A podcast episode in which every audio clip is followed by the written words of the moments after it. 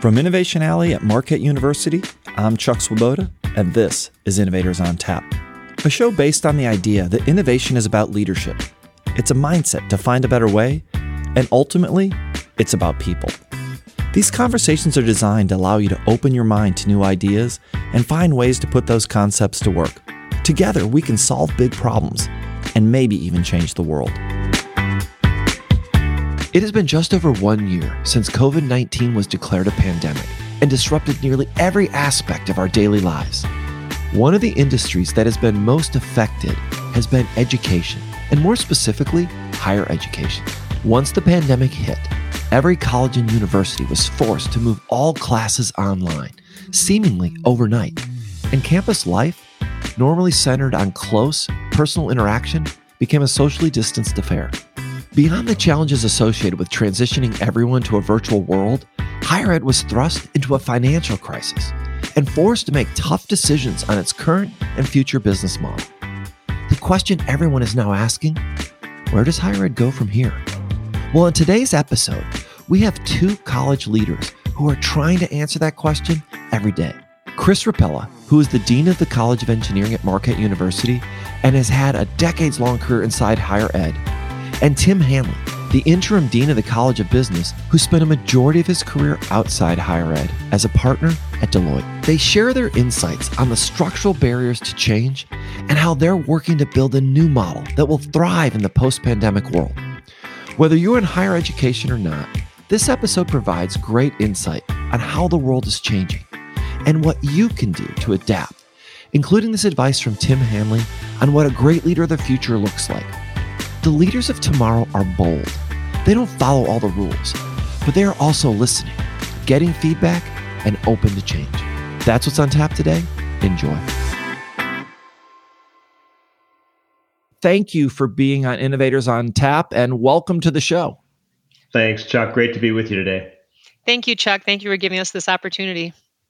Well, uh, I'm really looking forward to this. You know, it's a unique time in higher ed, and I can't think of two people uh, that I'd rather get their perspective on and what it's really like to uh, live through this transformation. But before we do that, let me kind of start with a little bit of your guys' background. So, Chris, you're currently the Dean of the College of Engineering at Marquette, and Tim, you're the acting Dean of the College of Business. When you guys were starting out your careers, did either of you ever aspire to becoming a dean or imagine you might become one someday? Maybe I can start since I sort of stuck went to the traditional academic path, but I can absolutely say never ever ever wanted to be a dean. That was never on my bucket list, not something I wanted to do. I didn't think it's where my interests and my talents were, so I can absolutely say no, I did not want to be a dean and now I am doing the job. Well, Chuck, as you know, my background is very different than than most deans you'll you'll ever meet. Uh, I spent 40 years split between Arthur Andersen and Deloitte, the largest accounting and consulting firm in the world. And now in chapter two, for a variety of reasons, I find myself in this role. So no, absolutely never would have thought about it. Uh, but in some ways, I think it's just an incredible way to to end a career, and so I'm really excited to be in the role today. So, Chris, as you said, you've been inside academia most of your career, and Tim, you've basically been outside academia for most of your career.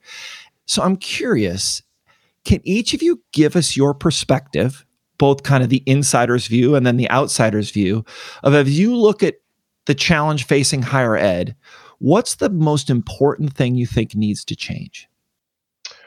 Chuck, I think we're at an inflection point in higher education. I think if there's one thing we really need to do is we need to think about disrupting ourselves.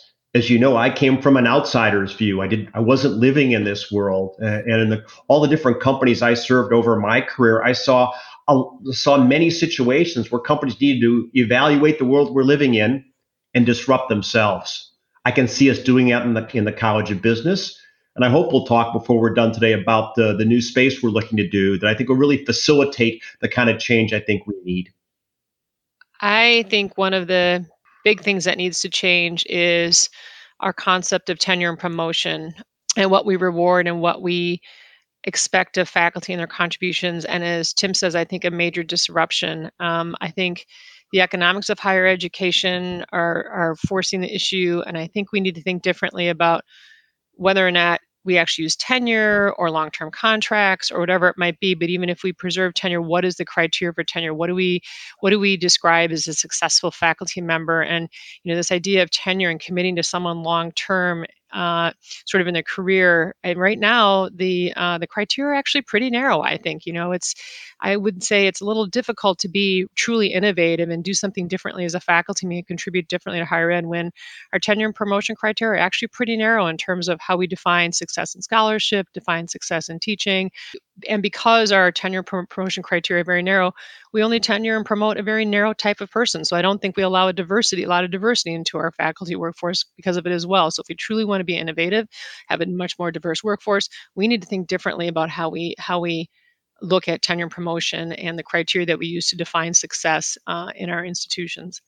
You know, I think Chris, you're you're touching on one of the things I want to talk about, which I I think there are structural barriers to how these institutions have evolved that kind of get in the way. And so I want to talk more about tenure because to me, this is the one that, as a business person, it's a really unusual concept, right? Um, you know, there was a time when, you know, companies basically how long you work there is all that mattered, but we've kind of evolved past that over the last couple of decades.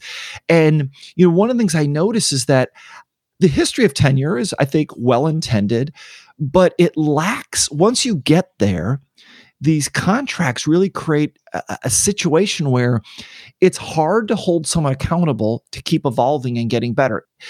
If you could implement one idea to start moving this forward, what would you do tomorrow? I mean, I don't know if it's a matter of saying just eliminating tenure or just really totally redefining the, the criteria for tenure um, in ways that first of all allow much more much greater diversity in what fa- faculty can do in their contributions to student success or contributions to the university their com- contributions to um, the academy if, if you want to call it that way as well as much more um, feedback and post tenure evaluation and really outlining uh, expectations much maybe much more quantitatively or much more concretely so that we can look at people and say you just really aren't performing up you know up to what you should be and your peers are saying that as well and then you can and it's easy to take action on it Chuck, maybe I could compare this to what I saw in the, in the corporate world. So, you know, I grew up in the largest accounting firm in the world, and and in the early days, you know, your compensation would grow as your tenure grew. Uh, we really found it was very difficult to really uh, motivate and then properly compensate the truly high performers. And so, if there's one thing I'd like to see us do, which I think candidly we can do with the right kind of funding, is really look at those people. They may not even be tenure track yet, but we know they're the best at research, they're the best at collaboration, they're the best teachers, and find ways to really compensate them and reward them. You know, you said something the other day about, hey, listen, you you what you measure and what you incentivize happens. And so I'd like to see us do even more of that. And we're talking about that in the College of Business. Could we set up some funding mechanisms that allow us to much better reward those really high performing faculty that may be early in their careers, that could be the futures of this college? Notwithstanding tenure and find ways to do that in a way that really makes them want to be here and feel like they're really rewarded. So I want to go to my second structural challenge that I was thinking about, which is this idea of shared governance. So when I think about shared governance, it sounds great on the surface, right? It, it it's it's what everyone would like to believe can happen. But when I think specifically about trying to do something that is really innovative, especially a disruptive innovation idea, it is the farthest thing from a democracy that I ever experienced because it's actually not good for everyone. It's called a disruption. And so that means that some people are going to end up in a place that's not as good as where they started, and not everyone's going to be able to adapt. One of our podcast guests said that committees lead to compromise, and compromise leads to lousy products. And I wrote that down because I thought it was kind of interesting business perspective. So I'm curious I understand the tradition of shared governance, but I'm curious, how do we get beyond this so that we can move faster? Or do you think I'm wrong? Do you think it's something that can work in this model going forward? I think we in higher ed have to be more nimble. But by the way, I said that same thing, particularly the last five years of my business career. I think it's really important to be nimble because the environment is changing so quickly. Our customers are changing, as you know, in higher ed. Their demands are changing, what their needs are changing, and the need to be nimble is so important. And what I think the challenge that that we face, as you very rightly said, is this concept of shared governance, which seems to be sometimes taken to the nth degree. Is that everybody has to agree before any decision is made doesn't really allow organizations to be nimble.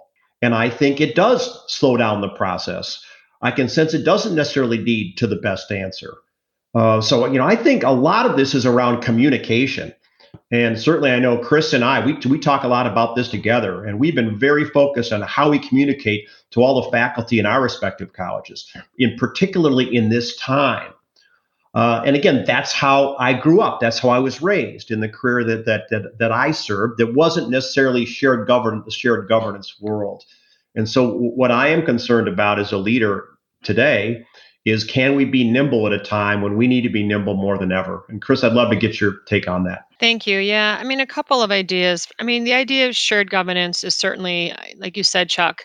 You know, ideally, it sounds great, right? You know, faculty want to have input and contribute to um, ideas, how things are, how we operate, how things are done, what we think is important for students to learn, what we think the outcome should be. It all sounds great. And I would say the positive of shared governance is if you do a good job of inviting lots of different voices to the table, you actually can be more innovative, right? All of a sudden, instead of all of the decisions being made in one room with the same, you know, four or five administrators, or whatever it might be, which, as you know, gets leads to groupthink and doesn't allow for innovation, you're inviting lots of voices, and that's the good part of shared governance. The downside side is that people often sort of, again, what their perception is of shared governance. And as you have both been saying the idea that everybody has to agree and everybody has to you know has to compromise is the downside of it right? Because we end up having way too many meetings we spend way too much time talking everybody again these are a bunch of people who have phds thinks they're an expert in some way and has to share just get on the stage and share for long periods of time.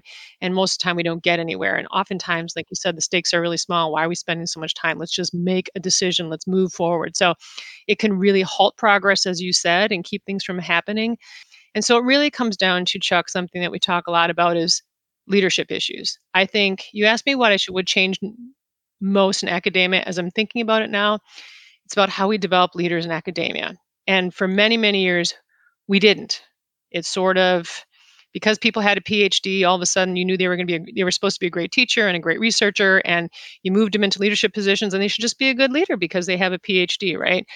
And that I would say is the biggest problem. So I think leadership in general academia has a long way to go in terms of sort of more intentional development and training and how to be a good leader and how to work with your people and how to set a vision and how to uh, you know do all those things that we really think about leadership not management i think we do plenty of management in academia but true leadership which includes having really hard conversations and honest conversations and being able to look in the mirror and I think those are the things we don't do well in, in, in academia. I want to get to one last structural thing before we get into your personal thoughts.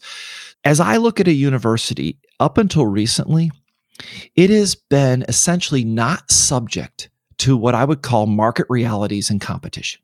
So, one of the things that keeps most businesses you know, uh, fresh and renewing is the market. For a lot of reasons, universities didn't feel this pressure up until recently. And so when that happens for a really long time, I think that you start to get a mindset of people that they're just oblivious to it. It's kind of where the taxi companies were 10 years ago.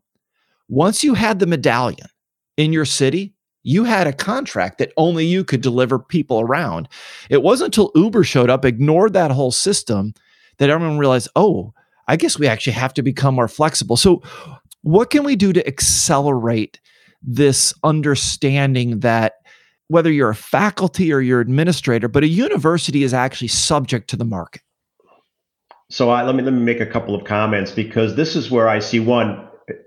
We're at this inflection point now, Chuck, where I think this is the reality, and I think part of it is our customers are now thinking ROI. Right? They're thinking I need a return on my investment. I'm not sure uh, an 18 to 22 year old necessarily thought about ROI like they're thinking today, because there are options like there never were before.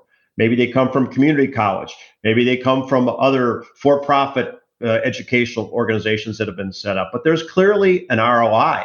And that has to make us think both about our price point and, and about our model. And by the way, what we can deliver in, in terms of the kind of job that uh, comes out on the other end and what sort of profession we enable. And so I think the interesting part that I can kind of see our mindset changing here at Marquette is we're thinking now about ROI because we have to.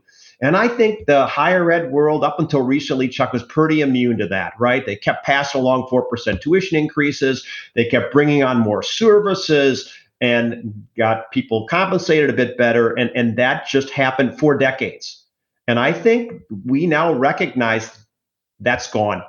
And I think this is back to this point about being nimble and what Chris and I are seeing, and and you are, are watching it too. It's playing out here at Marquette. It's playing out uh, all over the country. Is I think it's going to force a business model change, which is really interesting. So we're kind of right in the middle of all that today, Chris. I'd love to kind of get your take on what you're seeing. A lot of it starts with just some very fundamental conversations about what is a college degree, what is a university degree, what should it be and you'll see very different opinions there. There are people who will go to the very traditional of what university education about, which was just learning for the sake of learning, right, and and the love of learning and just intellectual engagement. To the other extreme, which is no, they need to have a job when they get out of here, and they need to de- learn something applied, and they need to needs to be um, relevant to what's going on in the world, right. So these are the you know some extremes that you're seeing, and so I think each of us as institutions has, you know, has to figure out what Tim talked about, which is what is a return on investment and what's our unique niche? What what are we going to be good at that people are willing to pay something for to come? And I think that's the hard thing right now is we can't be everything. And if there are, you know, people in our neighborhood and in our country who do programs much better, we just won't do it here. And that's really hard, particularly when you have a lot of tenured faculty in an area who have been here for a long time and invested a lot in that. And then students in at Marquette, and now you're suddenly telling them, you know what it's not relevant or we don't need as many of you i mean you know that's that's what we're, we're running into. I think the other thing we need to look at is what do universities offer for the price tag? So we hear parents and students all the time talk about you know complaining about the cost tuition. At the same time when they come to visit they want to mm-hmm. see fancy dorms they want to see nice workout facilities they want to see um, you know club sports they want to see all kinds of offerings in terms of mental and physical you know uh, health and that kind of stuff. That all costs money right? That's all stuff that you add on top. And so what you know, again what are you willing to pay for it? And will it become more like maybe the airline industry? So you come here and you get a basic dorm and a basic uh, you know this is what you get education. And then for this price tag you can add on you know a fancier dorm or you can add on rec and i don't know maybe it's going to we're going to start paying for it by whatever you use. You know these are all things that could happen guys, I really appreciate your perspective. And I hope you understand that, you know, I was challenging, pushing some things pretty hard. Just I wanted to see what you're thinking. You guys are living through this incredible transformation that truly is shaping the future of higher ed. And uh, I really appreciate your candor and your honesty and honestly the great work you're doing. So, with that, I want to switch gears a little bit. You know, you two both have had tremendous success. Uh, through two very different careers, although you end up in similar leadership roles right now. And so I want to get into your individual mindsets and kind of how you view, you know, both leadership and innovation and how you try to do that. So do you believe that your success has come more from avoiding failure or embracing failure? Uh, because I think in, in many ways, the leadership style that I've developed was because I experienced failure. Uh, whether I embraced it or not, I certainly experienced it. And Chuck, you, you, may know I was a senior partner at Arthur Andersen at the very end of that terrific firm in 2002. And you know, the funny thing is, is that the lessons I learned in managing that crisis, you know, I never thought I would put them to use uh, quite as much because candidly, you know, Chris and I are in crisis here at Marquette. We're managing through this pandemic and we're trying to, to see our business model change at the same time and, and, and, and give a little bit of, uh, of calmness to some very concerned faculty and students for that matter. And, and so I think in, in many ways, I, I think the, the many stumbles along my different career path probably make me a better leader today.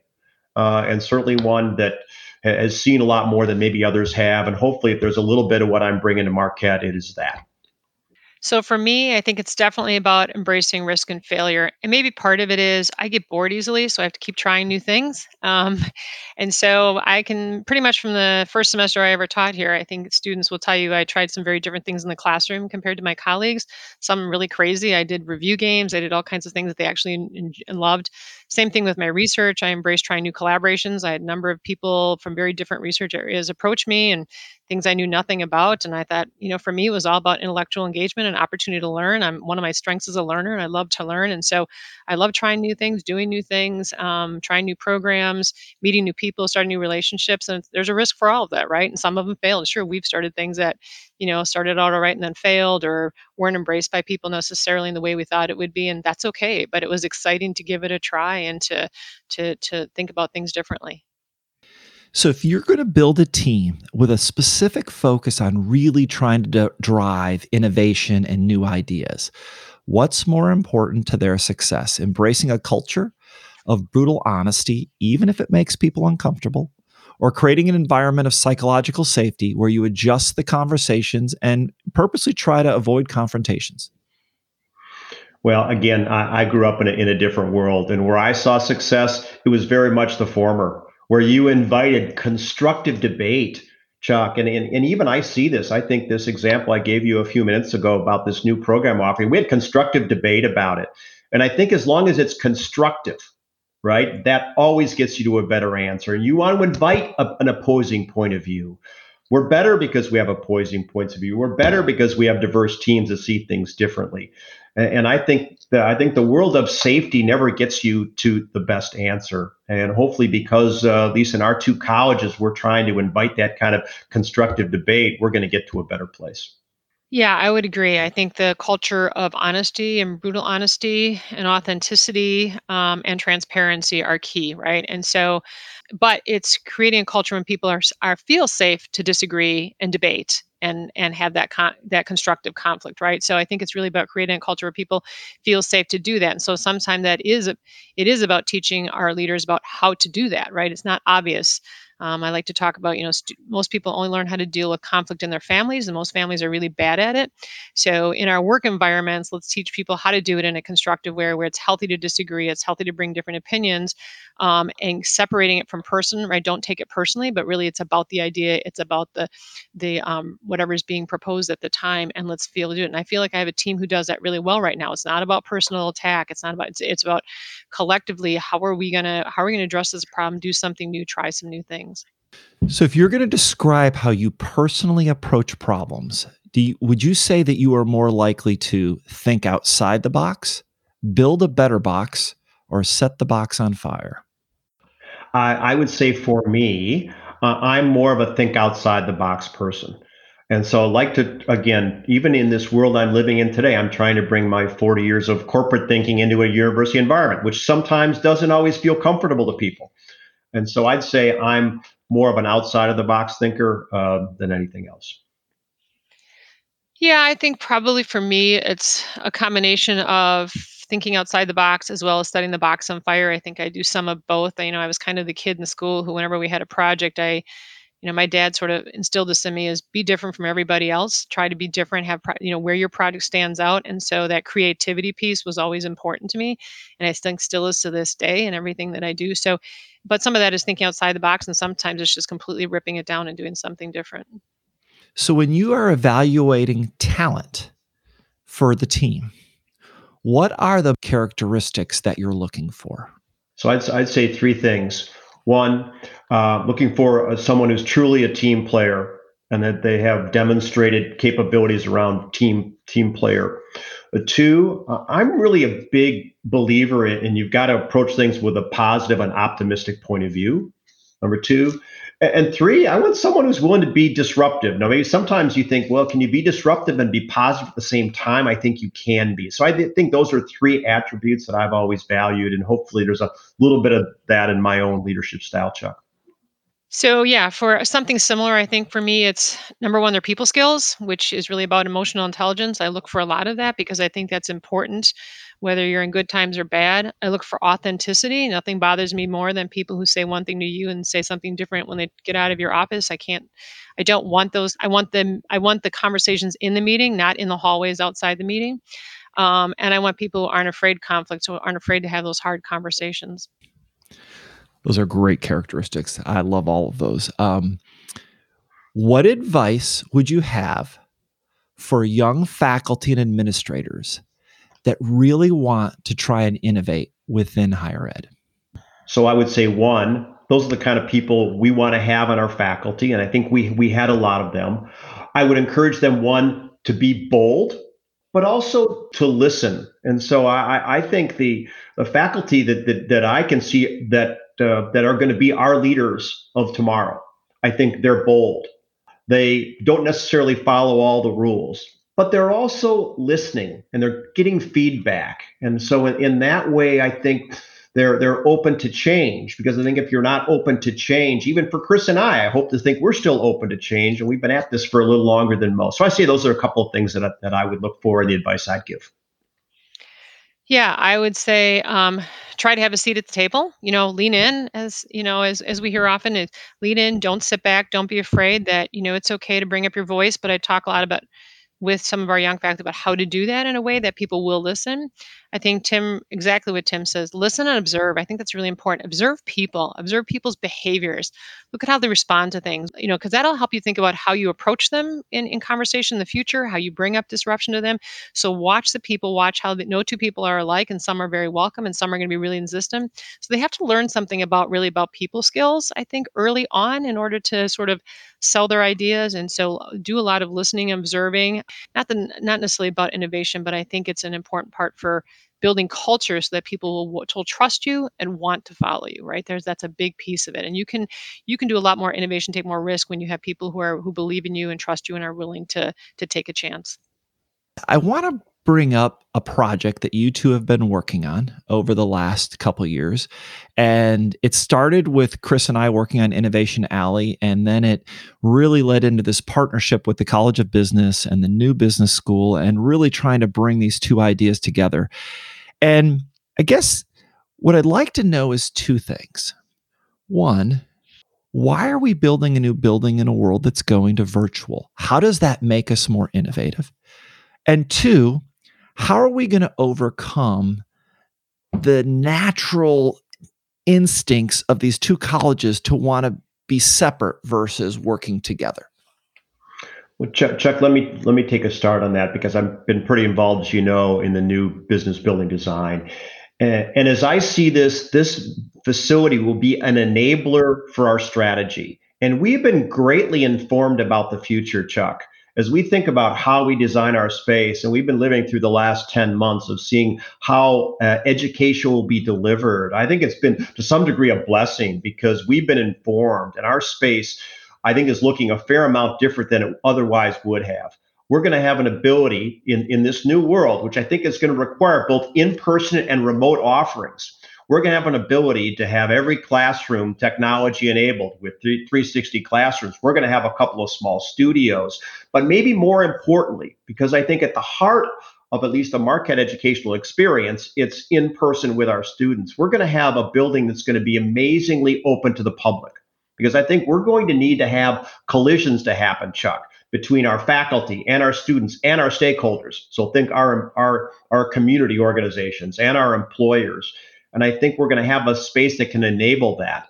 And what I've loved about this throughout this process, uh, Chuck, is how Chris has been such a great partner in this because you know the two of us think around this idea of innovation now the intersection of the College of Business and the College of Engineering. And by the way, we've got spaces designed for Chris's leadership program that you and Chris founded. We want to host that in our space. And I think that will just be the part of how this facility can be a real collaborator on our campus, Chuck. So those would be at least a couple of thoughts. But I think Chris's insight here has been hugely helpful in our in our thinking on space design. Thank you. And Tim, I would say we're very excited for um, you know College of Business to um, create their new facility. Uh, and if I just use the example of our engineering building when we built it, probably the same thing. We need another building, and yet students love to hang out there, right? That was our goal is that they would hang out there 24 7 and they love to hang out there. It builds community, it builds culture. It's where they have lots of collision.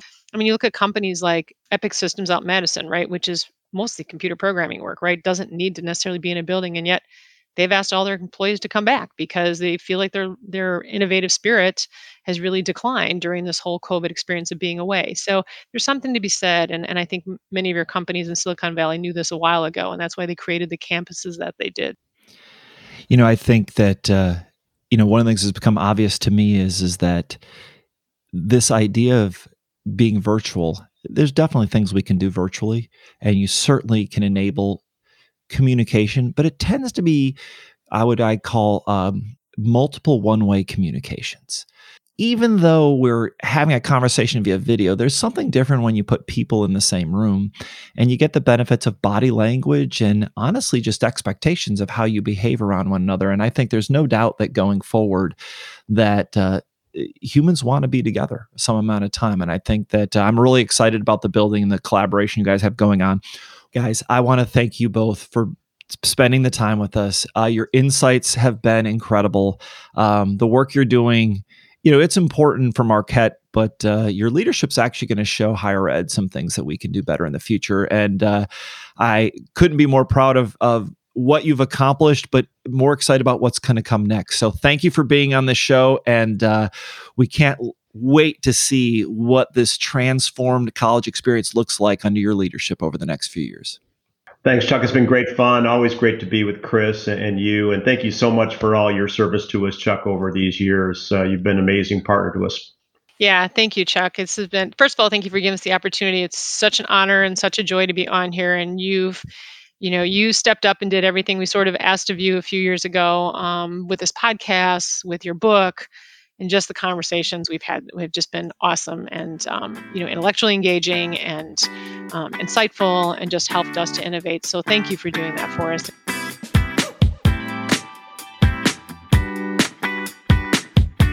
Thanks to Kris Ropella and Tim Hanley for joining me on today's episode and sharing their incredible insight, including this perspective from Kris. You have to build community, you have to build culture, and you have to have collisions. It's those conversations that you have every day that spark new ideas. We want to thank all of you who have embraced this show and helped us grow our audience so far. While we're proud of our success, we're just getting started and hope that you'll tell your friends about the show. We'd also really appreciate if you take a minute to rate and review us on Apple Podcasts or wherever you listen. Please note that we have additional resources available on our website at innovatorsontap.com. Thanks for joining us on this journey, and let's go change the world.